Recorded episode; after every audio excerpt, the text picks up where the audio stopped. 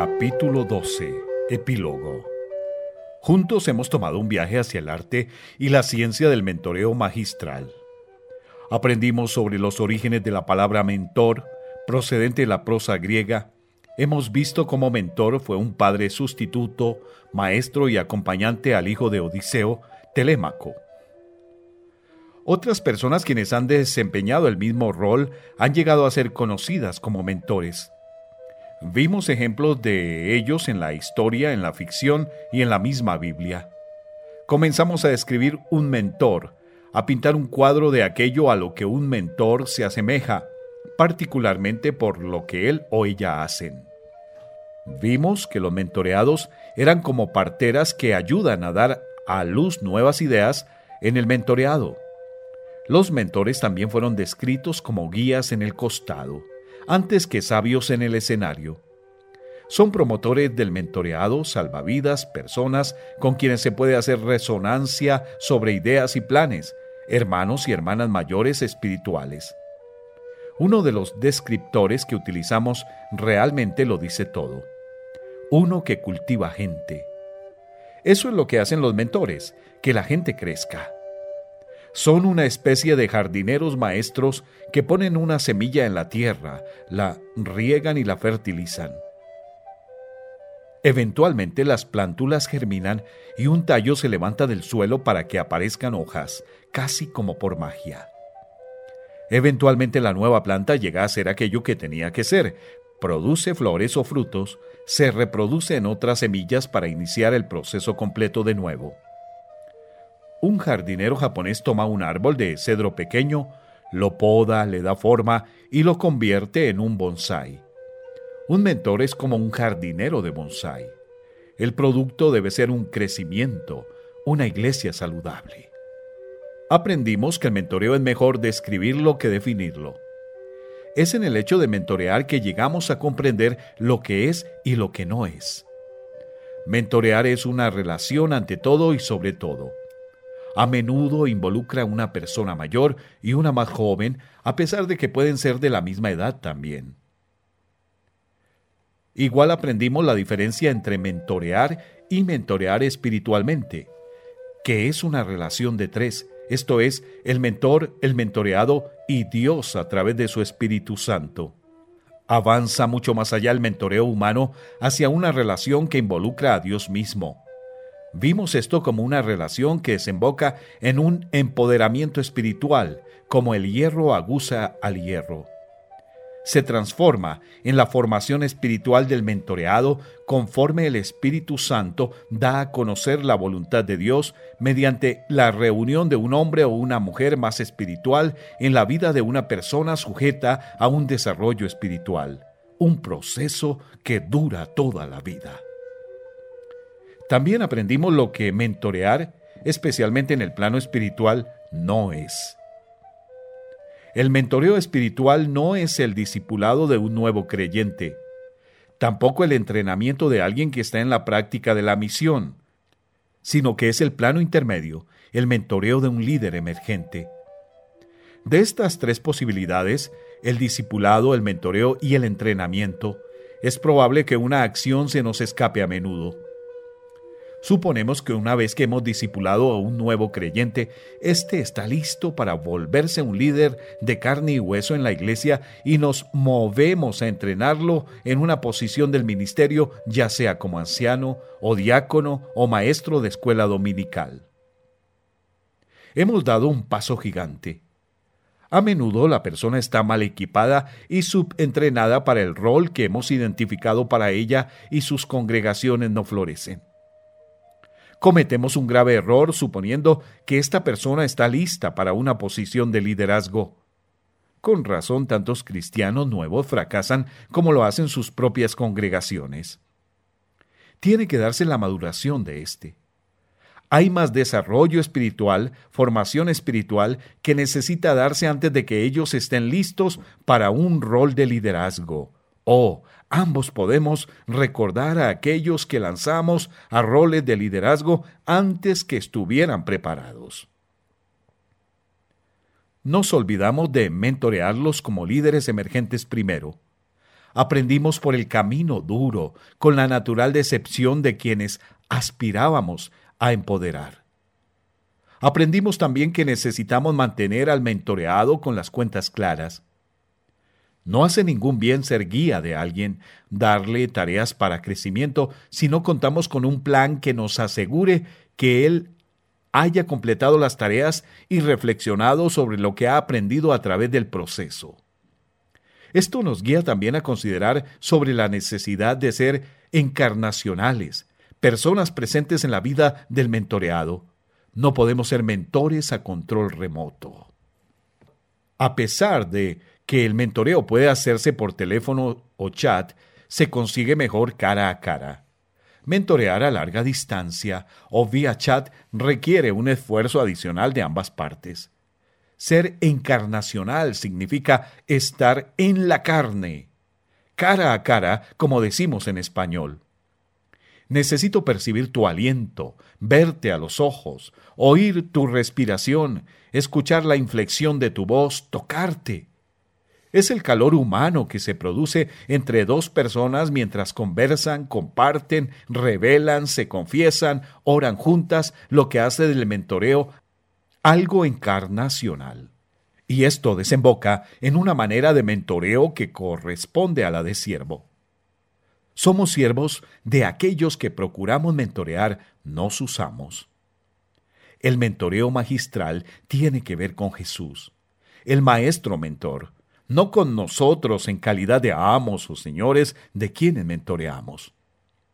Estamos allí para servir a nuestros mentoreados, Hemos venido para servir, no para ser servidos. Volvamos a la metáfora de la planta.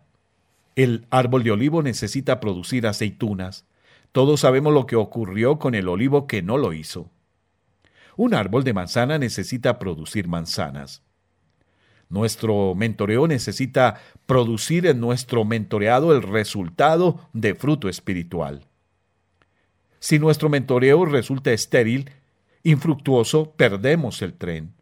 Establecemos en el mentoreado la necesidad de ser pacífico, gozoso, paciente, lleno de dominio propio, todo lo que se señala en Gálatas 5 como del fruto del Espíritu. En nuestro mentorear hemos de ayudar al mentoreado a que descubra su don o dones espirituales. La red de multiplicación provee una herramienta de inventario de dones espirituales para ayudar a los líderes emergentes a descubrir cuáles son sus dones. El mentoreado será fructífero, pero también necesita estar dotado por el Espíritu Santo.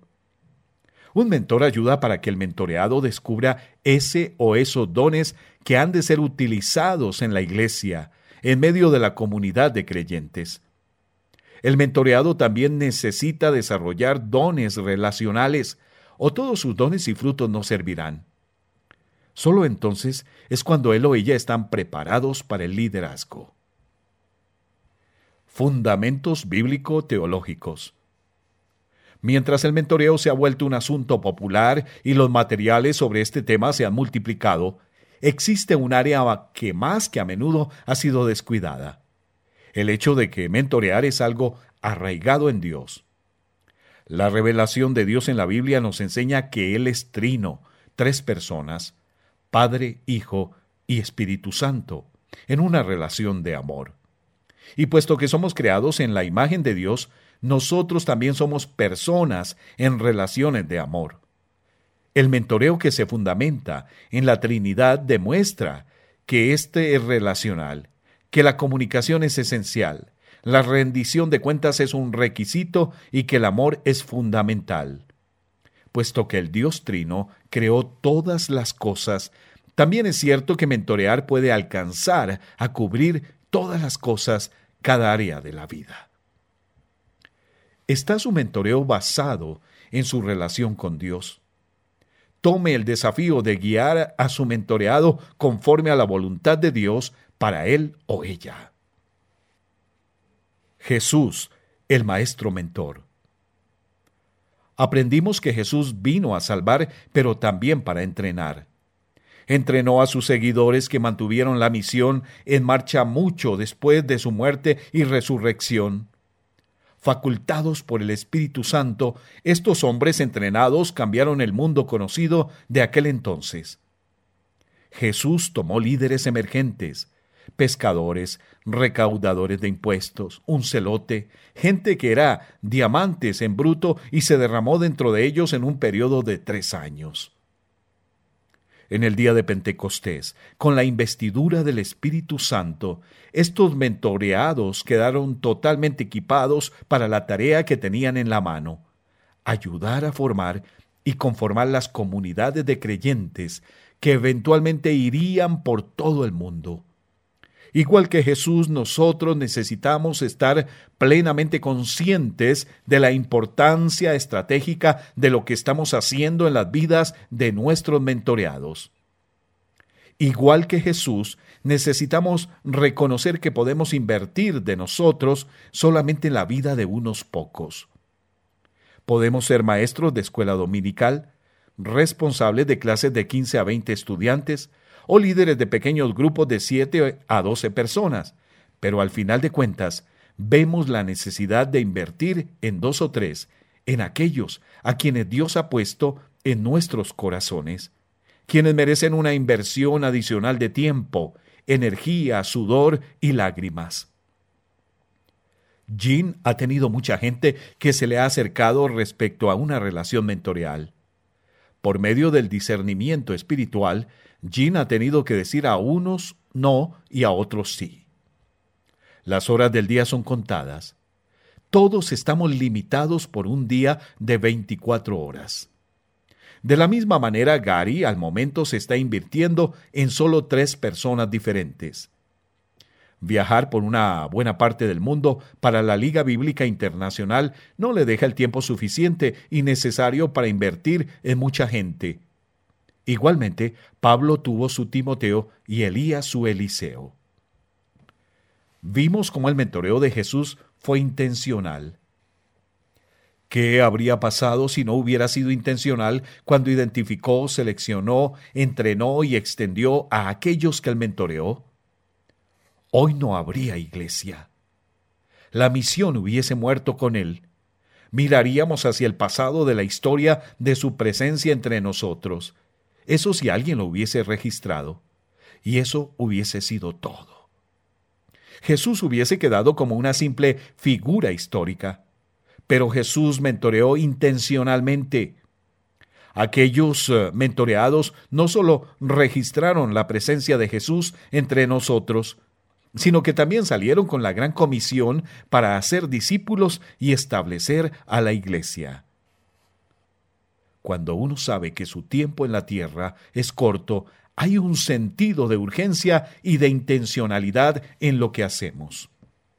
Cuando Gary vivió en Nicaragua, durante la revolución sandinista, supo que su tiempo ahí podría ser muy corto. Así que fue intencional al preparar a aquellos que podrían continuar con la misión si él tuviera que salir del país por la fuerza. Hoy todavía hay una iglesia reformada cristiana en Nicaragua una iglesia con una visión integral de las cosas, que incluye el establecimiento de escuelas cristianas y de ministerios diaconales de transformación. Como Jesús, oramos por nuestros mentoreados. Conforme vamos aprendiendo sobre sus necesidades, sus temores, sus gozos y esperanzas, se hace más fácil orar por ellos. Conforme hacemos la vida, con ellos somos forzados a ponernos de rodillas para interceder a favor de ellos. Donde es posible, reunimos a nuestros mentoreados en grupos para que puedan aprender unos de otros, tal como lo hizo Jesús. El valor del grupo pequeño, saludable en la iglesia local. Y como Jesús, puede ser necesario que repitamos las lecciones hasta que nuestros mentoreados hayan aprendido la verdad que estamos tratando de compartirles. Los mentoreados no necesariamente van a recibir el mensaje la primera vez. Necesitamos repetirlo y explicarlo en maneras diferentes hasta que la verdad sea captada. Las tres C. Consideramos también tres componentes del mentoreo lo que llamamos las tres C. Mentorear debe incluir contenido, competencia y carácter. Hay un conocimiento básico, contenido, que el mentoreado necesita aprender, algunas habilidades, competencia, necesitan adquirirse y necesita desarrollarse integridad, carácter.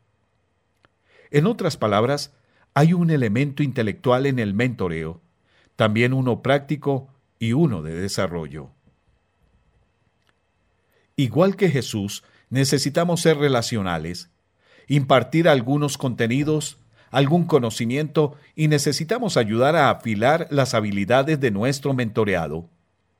El mentoreo necesita ser relacional. También necesita contar con algo de carne en los huesos, algo para aprender. También necesita ser lleno de habilidad y práctica. Muy a menudo queremos hacer del mentoreo un simple ejercicio académico, contenido, sustrayéndonos de la construcción de relaciones y también del desarrollo de destrezas necesitamos de los tres componentes en nuestro mentoreo, tal como lo hizo Jesús. Trabajemos duro para ayudar a nuestros mentoreados a que se vuelvan seres relacionales, que demuestran compasión, integridad y otros rasgos espirituales. Gente que tiene algo que impartir, conocimiento bíblico, espiritual, y que es práctico en su aproximación a otros infundiendo esperanzas. En un capítulo anterior citamos a John Perkins, quien habló de una persona que lo mentoreó. Él remarcó, Él creyó en mí, me dio esperanza. Esto llevó a Perkins a tornarse él mismo en un mentor de toda la vida, un dador de esperanza para otros. Mentorear tiene que ver con dar esperanza, ayudar a que alguien vea la luz al final del túnel, ayudar a que alguien vea el mapa y establezca el curso a seguir. De no haber sido por el tío Carl y el reverendo Skulls en nuestras vidas, tal vez no hubiéramos llegado a donde estamos hoy, entregando esperanza a otros mientras procuran la voluntad de Dios para sus vidas y ministerios dentro de la iglesia local. Justo ayer, Gary recibió una llamada de una mujer nativa de Laos que está siendo considerada para diaconisa en su iglesia. Había solicitado reunirse con él para, juntos, con otro candidato, llegar a comprender mejor las implicaciones de ser un diácono. Esto no es algo que Gary buscó, ella, ellos lo buscaron a él. Podría darse el caso que ella está buscando un rayo de esperanza para que pueda cumplir realmente la tarea de un diácono. La reunión con Gary le confirmaría el llamado de Dios en su vida. Lo mismo se aplica en el caso de Jean. Cuando Diego le vino a pedir que lo guiara, porque percibía el llamado de Dios al ministerio en su iglesia local. Muchas personas están sintiendo un llamado al ministerio, en alguna manera, pero necesitan a aquellos que les pueden dar la afirmación requerida y que les puedan entregar un mapa con la ruta a seguir. Uno de nuestros gozos como profesores ha sido el mentoreo que hemos podido ejercer en la vida de muchos estudiantes. Esto es algo que se suscitaba regularmente alrededor de una taza de expreso en la oficina o de una pizza en el camino a la universidad. Se dio, con el paso del tiempo, en el comedor por las noches cuando tuvimos clases en ese horario, se da hoy a través del correo electrónico y Skype con estudiantes y graduados que continúan en contacto y solicitan nuestra asistencia a pesar de haber dejado nosotros las aulas por otros ministerios. Cualidades de un buen mentor. En el capítulo 7 consideramos qué hace a alguien un buen mentor. Lo primero y sobre todo era la habilidad de ser un buen escucha. Mentorear tiene que ver más con escuchar que con decir. La gente quiere un tambor que resuene. Quieren ser escuchados, no dichos. En muchos casos, el solo escuchar permite a la persona comenzar a formar su propio plan de acción o que obtenga clarificación sobre un punto con el que está lidiando. Esto es lo que llamamos escuchar asertivamente o escucha activa, importante tanto para el mentor como para el mentoreado. Una técnica de hacer buenas preguntas que Jean y yo usamos a menudo es devolver la misma pregunta al interrogador. ¿Qué piensas tú? Preguntamos. Hacemos esto porque a menudo la persona tiene la respuesta y lo que quiere es solo afirmación a lo que está pensando. Esto es lo que como mentores nos hace un tambor que da resonancia a otros. Vienen otros a usted con situaciones y circunstancias para que reboten las ideas. A menudo, un buen mentor escucha lo que no se está diciendo. Esto a veces es más importante que lo que se verbaliza. Dijimos antes que leer entre líneas muchas veces habla por volúmenes y necesitamos afinarnos a decibeles silenciosos. ¿Puede usted alcanzar a oír la palabra que no se ha dicho en una conversación? También vimos que los mentores a menudo ayudan al mentoreado con un aprendizaje justo a tiempo. Eso es más que un currículo planificado o descrito en un peregrinaje de la vida. Frecuentemente es una respuesta que el mentor tiene a una necesidad particular. Puede aparecer estrepitosamente, pero no lo es. Como mentores vimos la necesidad de estar disponibles para tales momentos, pues son aquellas estancias en las que el mentoreado a menudo aprende más. Él o ella es más receptivo en estos momentos y estos se dan fuera de la sesión programada de mentoreo. Gary y Jean trabajan con alguien que en breve será examinado como un asociado al ministerio, un puesto de ordenado dentro de su denominación. Cuando Gary se encuentra con la persona, muchas veces la revisión del currículo se deja de lado, conforme la persona comparte un problema en la iglesia que él necesita ventilar. Esta no siempre busca una solución, pero necesita hacer resonancia con alguien.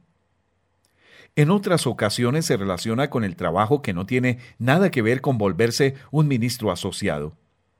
Sin embargo, en ambas situaciones es un aprendizaje justo a tiempo, relacionado con una preocupación que el mentoreado tiene. El mismo Gary se ha beneficiado de estos momentos compartiendo algo sobre una dificultad de su propio trabajo. Juntos se pueden consolar.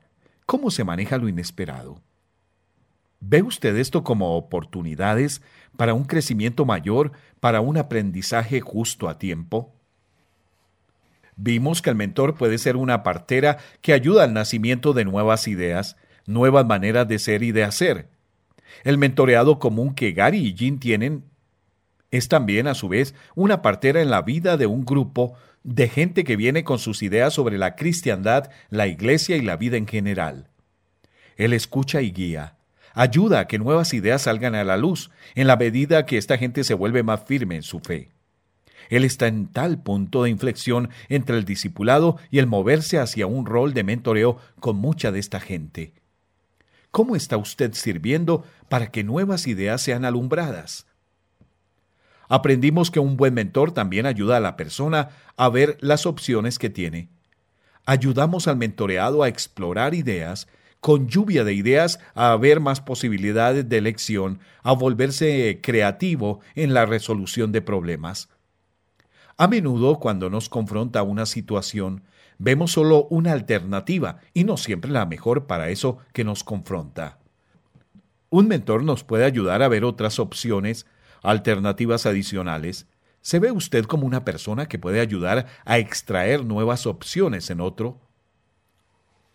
También vimos la importancia de ser un inspirador, de servir a otro para que tenga fe en sí mismo, en sus habilidades. Un líder emergente necesita ser alentado, ser afirmado en lo que él o ella hace en la iglesia. Tú creíste en mí. Es una frase que a menudo escuchamos.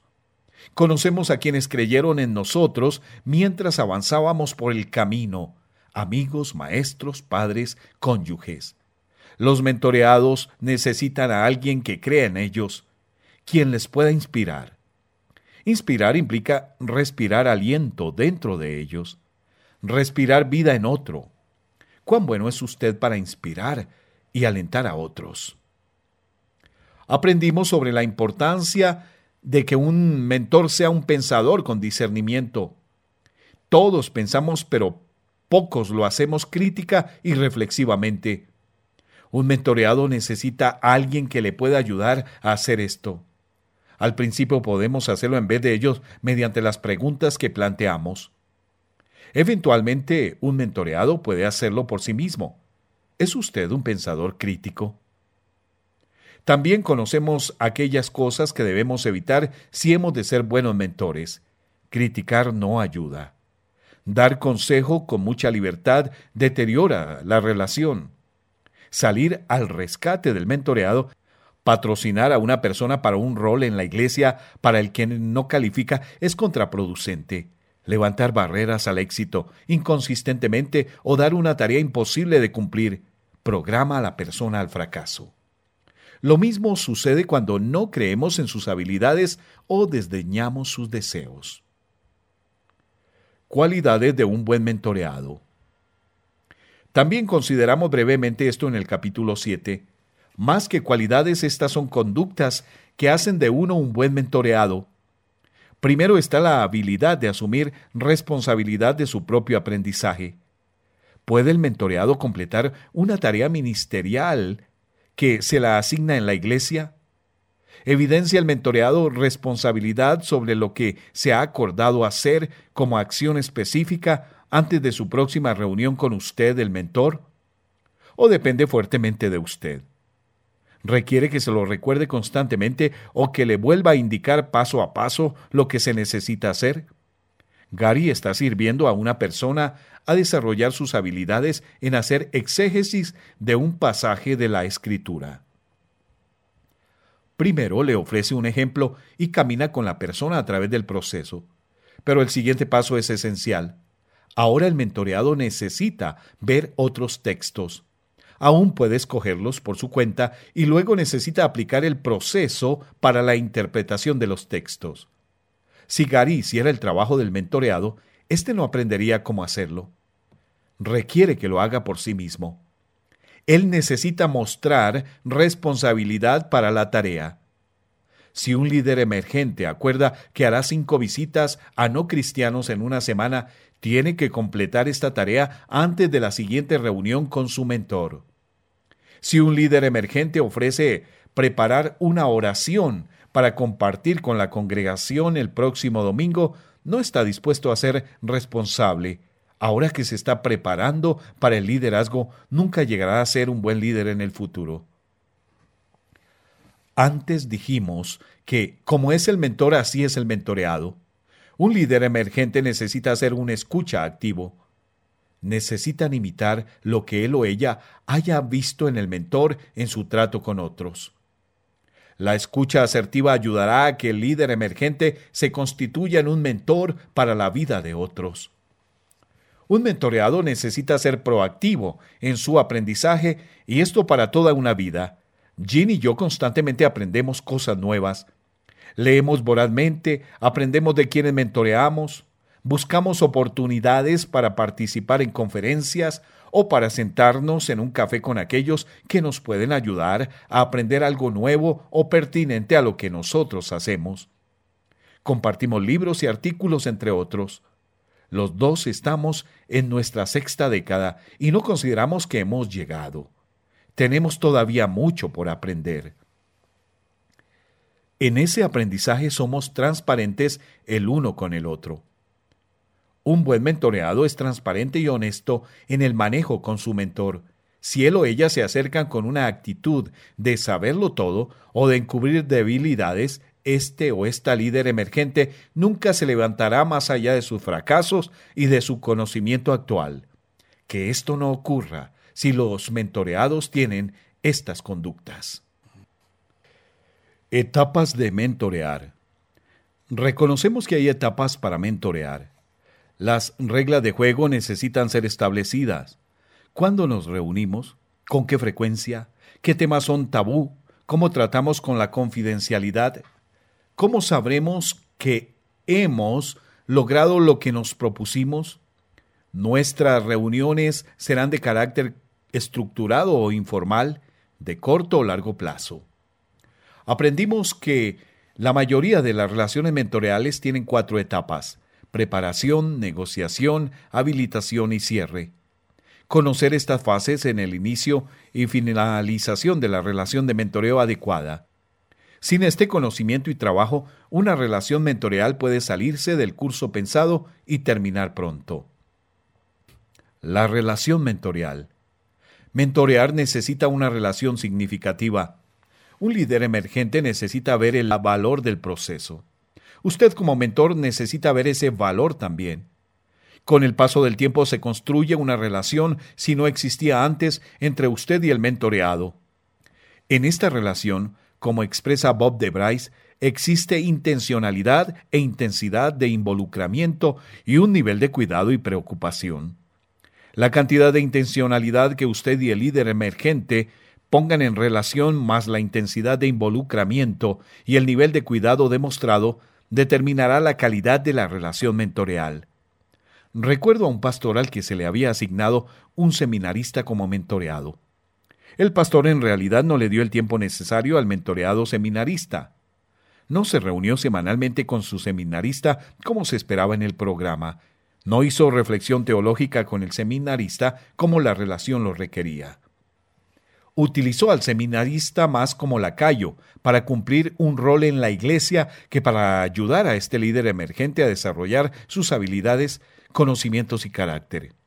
Hubo falta de intencionalidad, un grado bajo de involucramiento y ciertamente un nivel bajo de atención y cuidado al seminarista. ¿Hubo relación mentorial entre los dos? para todos los propósitos prácticos e intentos no. Así que la pregunta para ustedes, si se han de aventurar en el mundo del mentoreo, ¿le va a dar a la relación la intencionalidad, el involucramiento y el cuidado que requiere? ¿Está dispuesto a ser intencional en sus reuniones con su líder emergente, ya sea la relación estructurada o informal? ¿Tendrá usted un alto nivel de intensidad en su involucramiento con esta persona de la manera en que Jesús hizo con sus seguidores? ¿Está comprometido a mostrar un nivel alto de cuidado por este líder emergente? Si la respuesta a las preguntas anteriores es sí, prepárese para que su propia vida e ideas sean desafiadas. Reconozca que usted también va a ser cambiado a través de esta relación mentoreal. Como lo dijimos en el capítulo 9, mentorear se vuelve algo de dos filos. Usted será refrescado y renovado. Usted encontrará que aún su manera de hacer el ministerio cambiará. Tal vez usted sea forzado a tratar con un defecto de carácter en usted mismo conforme ayuda al mentoreado con las suyas. Ninguna persona se involucra en una relación y no cambia personalmente. ¿Qué es lo que un mentor debe y no debe hacer.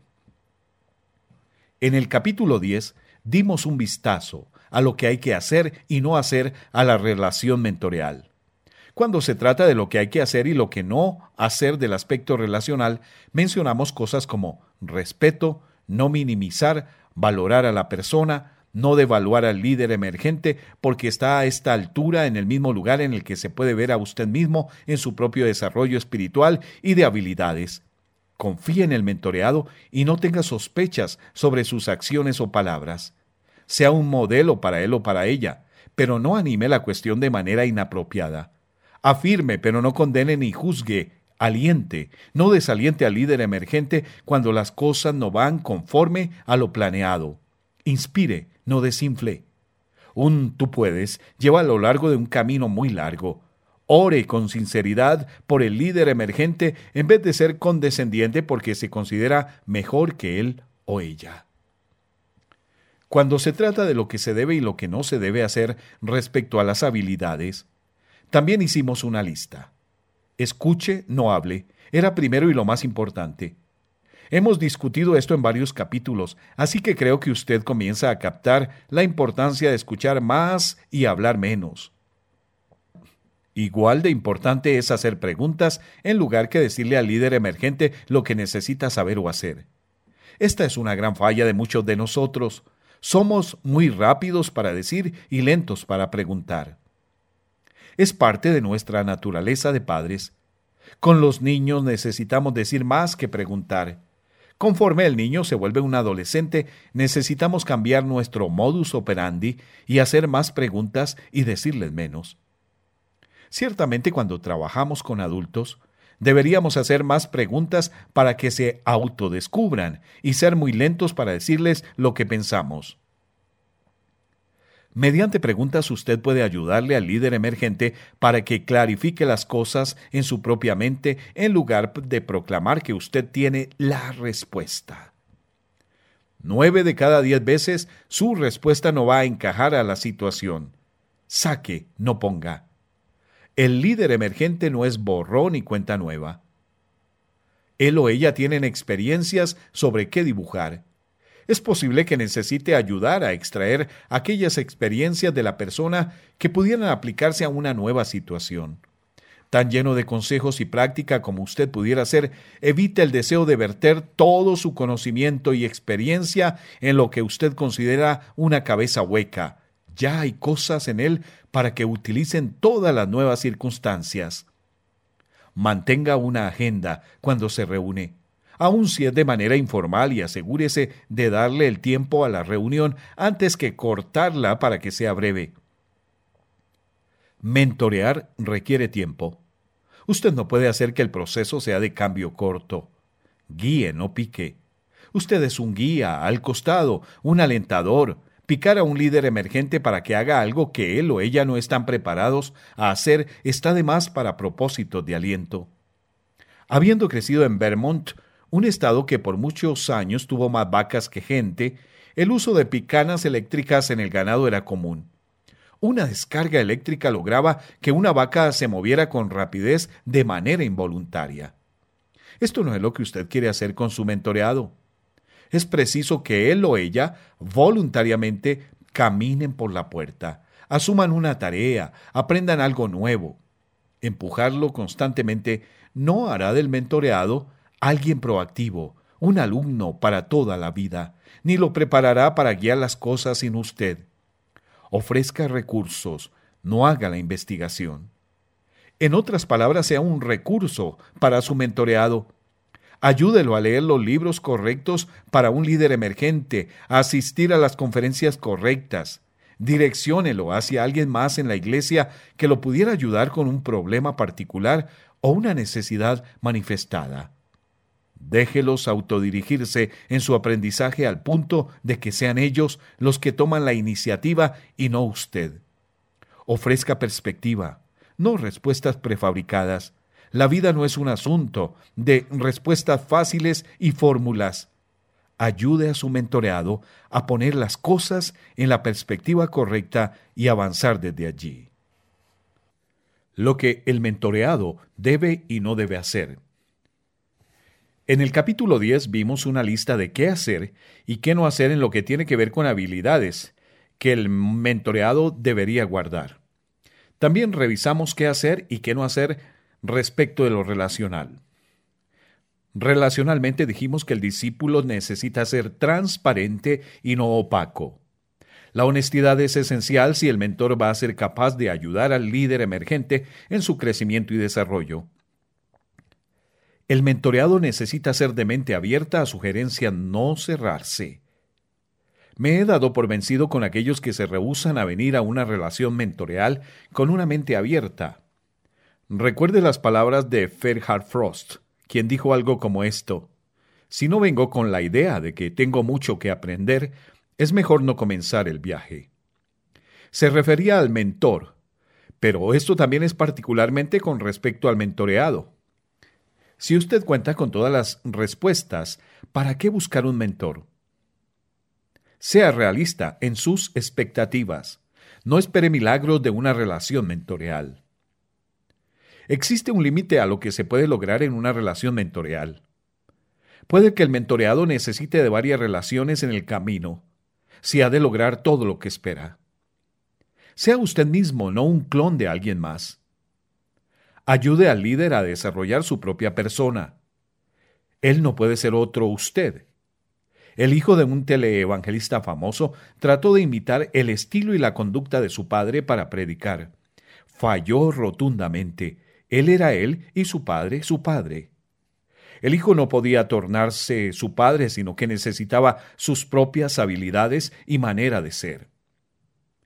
Escuche la guía del Espíritu, no ignore el mensaje. Ayude al líder emergente a recordar que la relación en la que se encuentra es de tres, usted, el mentoreado y el Espíritu Santo. Puede que el Espíritu Santo tenga mucho más que decir y hacer en esta relación de lo que usted reconozca. Déjese guiar por el Espíritu. En los qué hacer y no hacer relacionados con las habilidades del mentoreado se discutieron varios en el mismo capítulo. Escuche asertivamente. No falle en escuchar lo que su mentor dice. Escucha activa otra vez. Usted, si tiene algo que vale la pena decirle a su mentoreado, de otra manera, para comenzar, él no se le habría aproximado. Complete las tareas, no las posponga. ¿Qué le dice el hecho de que su mentoreado no complete las tareas a tiempo? ¿Le está diciendo que el plan de acción no fue importante? ¿Le está diciendo que realmente no tiene el tiempo para esta relación de mentoreo? ¿Es acaso este un indicador de cómo la persona se comportará una vez que esté activa en el ministerio? Si el líder emergente no cumple con las cosas pequeñas del ministerio, ¿qué va a hacer con las grandes? Investigue, no espere folletos. Espere que su mentoreado participe activamente en su propio proceso de aprendizaje. No le dé de comer con cuchara. Usted no siempre va a estar allí. En estrecha relación con este último punto está el de autodirigirse, no sea dependiente. Los adultos son autodirigidos y necesitan demostrar esto en su relación mentorial con usted. Sí, tome ventaja de los dones de su mentor, no se refrene.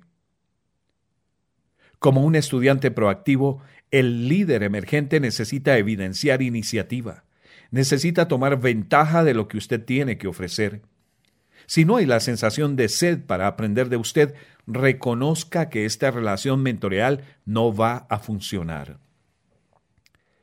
Hemos visto la importancia de ciertas conductas tanto en el mentor como en el mentoreado.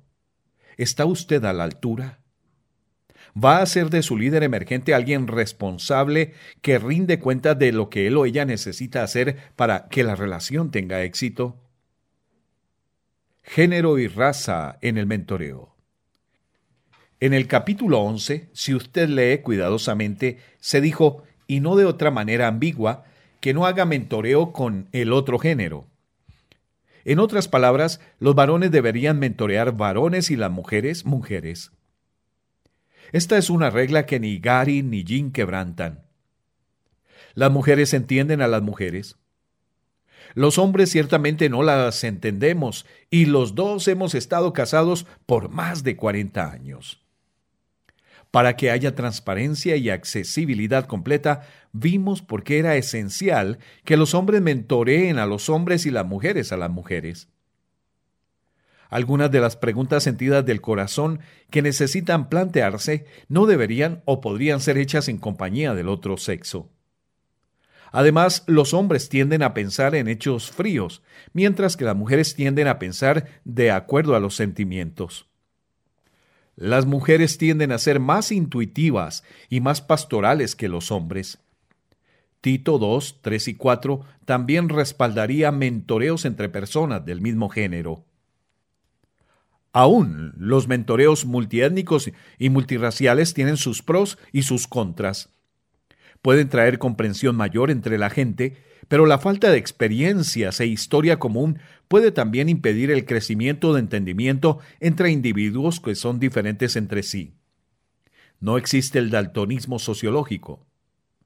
Nosotros todavía vemos las cosas a través de nuestras experiencias, nuestra propia cultura, nuestro propio grupo racial o étnico. Yo no puedo caminar con sus mocasines más de lo que usted puede en los míos. ¿Intentará llevar a cabo un mentoreo transcultural? Si su respuesta es sí, reconozca los desafíos, pero sea usted bendito en sus esfuerzos. Recuerde que el capítulo 11 sugiere ser flexibles. Esté consciente de que los dos pueden meter la pata en virtud de sus diferencias culturales. Ríanse de ellas, explíquenlas y sigan adelante. Sea muy transparente y abierto para evitar que se guarden sentimientos enfermizos o resentimientos. Explíquense por qué ciertas palabras o posturas o ideas preconcebidas lastiman, limpien el aire. También usamos la palabra candor en este contexto y sea paciente. Puede ser que tome más tiempo establecer un nivel alto de confianza entre ustedes. Esté dispuesto a comprometerse. Lo que funciona en una cultura puede que no funcione en otra. No intente imponer su manera cultural de hacer algo o de responder a una situación. Aprenda de él o de ella lo que culturalmente resulte en una acción apropiada siempre y cuando sea bíblica. Aprendan a confiar el uno en el otro y apreciar sus diferencias. Usted no encuentra dificultad cuando de apreciar las similitudes se trate, pero son las diferencias las que pueden provocar fricción en la relación. Disfruten la compañía del uno y del otro y caminen a la paz conforme cruzan el puente con sentido de mutualidad de estamos en esto juntos. Conclusión. En este epílogo hemos revisado algunos de los puntos clave considerados en este libro de mentoreo magistral. Hemos aprendido que no es algo que puede ocurrir de la noche a la mañana. Es un proceso, tiene sus reglas, requiere cantidades de oración y llamados a la honestidad entre aquellos que mentorearán y los que serán mentoreados. Sin embargo, no es una tarea imposible. Mentorear se ha dado a lo largo de las edades. Al añadir el Espíritu Santo en la mezcla, mentorear puede resultar espiritual y entusiasmadamente estimulante y beneficioso para la Iglesia. Por lo tanto, identifique a aquellos que están surgiendo en su liderazgo en la Iglesia. Esté disponible para ellos si acaso lo buscan establezca sus reglas de mentoreo y, a continuación, sea consciente e intencional. En virtud de esto, la iglesia será un lugar mejor y usted, igual que su mentoreado, será bendecido ricamente en el proceso. Le desafiamos a que introduzca el mentoreo de líderes emergentes directo en la vida de su iglesia. Lea cómo nuestro amigo Pedro Avilés lo hizo en su iglesia con un resultado sorprendente. John Sayas vino a mi iglesia, la comunidad de gracia y paz, como resultado de la invitación de sus amigos más cercanos, Freddy y Edwin Caraballo, hermanos que he mentoreado de tiempo en tiempo desde años de su colegio. Los tres jugaron juntos por varios años en uno de los equipos de béisbol del vecindario del Parque Humboldt de Chicago. Durante el entrenamiento en la primavera de 1991, John vino a uno de nuestros servicios de adoración y rindió su vida a Cristo. Uno o dos meses después su esposa Iliana también comprometió su vida a Jesús. Desde el principio John demostró celo por Cristo y por servir en el ministerio. En esos primeros años vi cómo él y su esposa llegaron a ser miembros de la iglesia asistieron fielmente a un grupo de hogar pequeño, se hicieron voluntarios para el ministerio de nuestro colegio secundario y se involucraron en los proyectos de servicio a la comunidad y de la iglesia. Yo mentoreaba a cinco jóvenes en un pequeño grupo de formación de liderazgo que incluía a los hermanos Caraballo, que se encontraba cada domingo a la mañana a las siete, y estudiábamos el libro de John Murray, Redención cumplida y aplicada, la preparación del sermón y la enseñanza, y otros temas sobre liderazgo en la iglesia. Este era un grupo de aprendizaje entre pares en el que a cada participante se le requería preparar y enseñar una parte del libro de Murray. Antes de incorporarse a cada participante, se le requería que fuera líder de un pequeño grupo de hogar o que estuviera en una relación discipuladora con otra persona. Las expectativas altas fueron un desafío para todos los participantes, incluido John, al que todos aceptaron voluntariamente. John demostró tenacidad y pasión por Cristo y por alcanzar a los perdidos. Cuando nuestro pastor de jóvenes aceptó un llamado para ir a Arizona, John se constituyó en el nuevo director de jóvenes. Nuestra relación mentoreal continuó a través de mi grupo pequeño, conforme John servía como director de jóvenes a lo largo de la segunda mitad de la década de los 90. En el año 2000, John comenzó a sentir el llamado para plantar una iglesia. Le tomó muchos meses procesar completamente en oración la nueva dirección. Pero ese mismo año, él fue comisionado junto a varias familias de mi iglesia para plantar una nueva iglesia en la comunidad adyacente La Hermosa. Fue un gozo ver a alguien que el Señor me había permitido mentorear, convertirse en plantador de iglesias y uno de los primeros evangelistas ordenados en el distrito de nuestra denominación. Cinco años después de haber sembrado esta iglesia, había un poco menos de 100 personas en las escuelas dominicales. Sumado a esto, su ministerio tenía un programa para después de las horas de colegio, un albergue para mujeres con niños que habían experimentado violencia doméstica, ministerios crecientes para chicos de secundaria y mucho más. En el 2005 él y yo sentimos del Señor que nos guiaba a unir nuestras iglesias en una. Nuestro plan era incrementar nuestro alcance y albergar todos nuestros ministerios en instalaciones nuevas y más amplias. Cuando nos unimos, la nueva iglesia nos vio a John y a mí como los copastores, pero Dios tenía otras ideas. En el otoño del 2005, Dios también me guió para empezar a trabajar como profesor asistente en el Trinity Christian College. Dentro de los próximos dos años de habernos unido, Dios clarificó que quería que me hiciera a un lado de mi posición de pastor y que me dedicara a la enseñanza y a la obtención de un PhD. Y así lo hice. Al mismo tiempo, mi familia y yo no nos sentíamos guiados a ir a otra iglesia todavía adorábamos y permanecíamos como miembros de gracia y paz. Algunos me han preguntado cómo es que el mentor anterior de John se relaciona con él ahora que es su pastor. Primero, John es mi hijo espiritual, así como Timoteo fue para Pablo en 1 Corintios 4:17, Filipenses 2:2 y 1 Timoteo 1:2. Esta es la verdad que da forma a nuestra relación. Segundo, yo me sometí a los líderes ordenados por Dios y respeto la manera en que Él llamó a John al pastorado. Esto significa que yo debo aceptar y, sí, de hecho acepto que no soy el pastor de esta iglesia. Tercero, como su padre espiritual, entiendo que tengo un lugar respetable de hombre a hombre de influencia en su vida. Cuarto, yo comprendo que mi llamado en este momento es para entrenamiento personal y para la continuación del desarrollo de otra generación de líderes en la Iglesia Universal. Estoy comprometido con 2 de Timoteo 2.2. Lo que has oído de mí ante muchos testigos, esto encarga a hombres fieles que sean idóneos para enseñar también a otros. Pedro Avilés, 12 de octubre del 2011. Piénselo, alguien a quien usted mentoreó puede volverse su pastor. Note en la historia de Pedro muchas de las cosas que hemos señalado.